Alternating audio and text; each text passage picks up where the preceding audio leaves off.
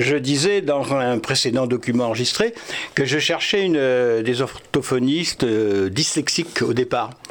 Eh bien, ça y est, j'ai trouvé une dame euh, qui l'est et qui exerce depuis très très longtemps puisque elle va cesser son activité à la fin de cette année.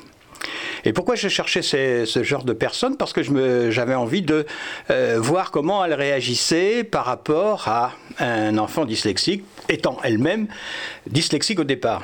Euh, étant entendu qu'on le reste toujours d'ailleurs. Hein. Et j'ai euh, téléphoné à cette personne et nous avons discuté euh, au moins deux heures.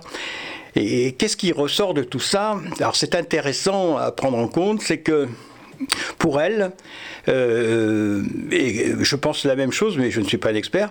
Euh, bon, la dyslexie, quand un enfant est dyslexique, il est euh, dyscalcule ceci, dysprasique ceci.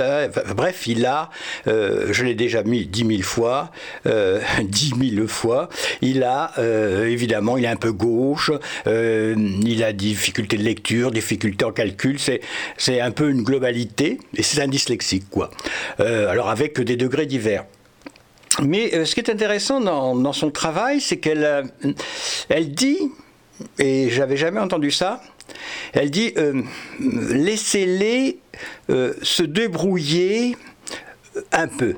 Alors ça ne veut pas dire, puisqu'elle est en flux, c'est son métier d'aider les enfants, hein, orthophoniste, elle les abandonne pas, mais pour elle, euh, trop les soutenir, trop les assister, euh, les classer comme handicapés, leur trouver absolument un ordinateur, euh, un personnel autour d'eux, c'est une erreur. Pourquoi? Parce qu'on on freine leur autonomie euh, du fait qu'ils euh, sont assistés. Hein, c'est un peu comme une voiture avec une direction assistée. On tourne le volant, ça tourne tout seul. Avant, il fallait un peu de muscle. Et bien là, c'est pareil. Ces enfants, ils ne vont pas se muscler euh, et faire face à cette difficulté qu'ils ont pour apprendre différemment. Ça, je, euh, je, suis d'accord avec elle. Hein. Moi, euh, c'est ce que j'ai fait toute ma vie. Et c'est une démarche intéressante parce que euh, la plupart des, des, autres personnes, des spécialistes, classent les enfants et disent il faut les, bah, il faut les placer en handicapés. Je ne sais plus comment ça s'appelle, obtenir un cotoret pour avoir des aides, etc. Alors bientôt, bien sûr, parfois financièrement, c'est indispensable pour les parents, mais attention, euh, en fin de compte, on revient à, l'exemple de la société. Euh, euh, vous savez, je ne suis pas spécialement croyant, mais il y a un, proverbe, je ne sais pas quoi, qui dit Aide-toi, le ciel t'aidera.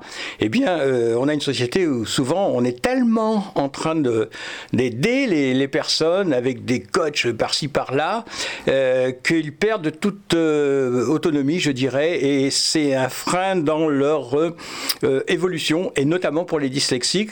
Voilà ce que j'ai retenu entre autres de, la conversation avec cette dame qui transmet son cabinet à une jeune orthophoniste en espérant qu'elle adoptera aussi sa méthode, c'est-à-dire euh, les aider, mais euh, pas du tout exagérément, leur laisser beaucoup d'autonomie pour qu'ils puissent euh, découvrir eux-mêmes ce qui va les aider dans la vie.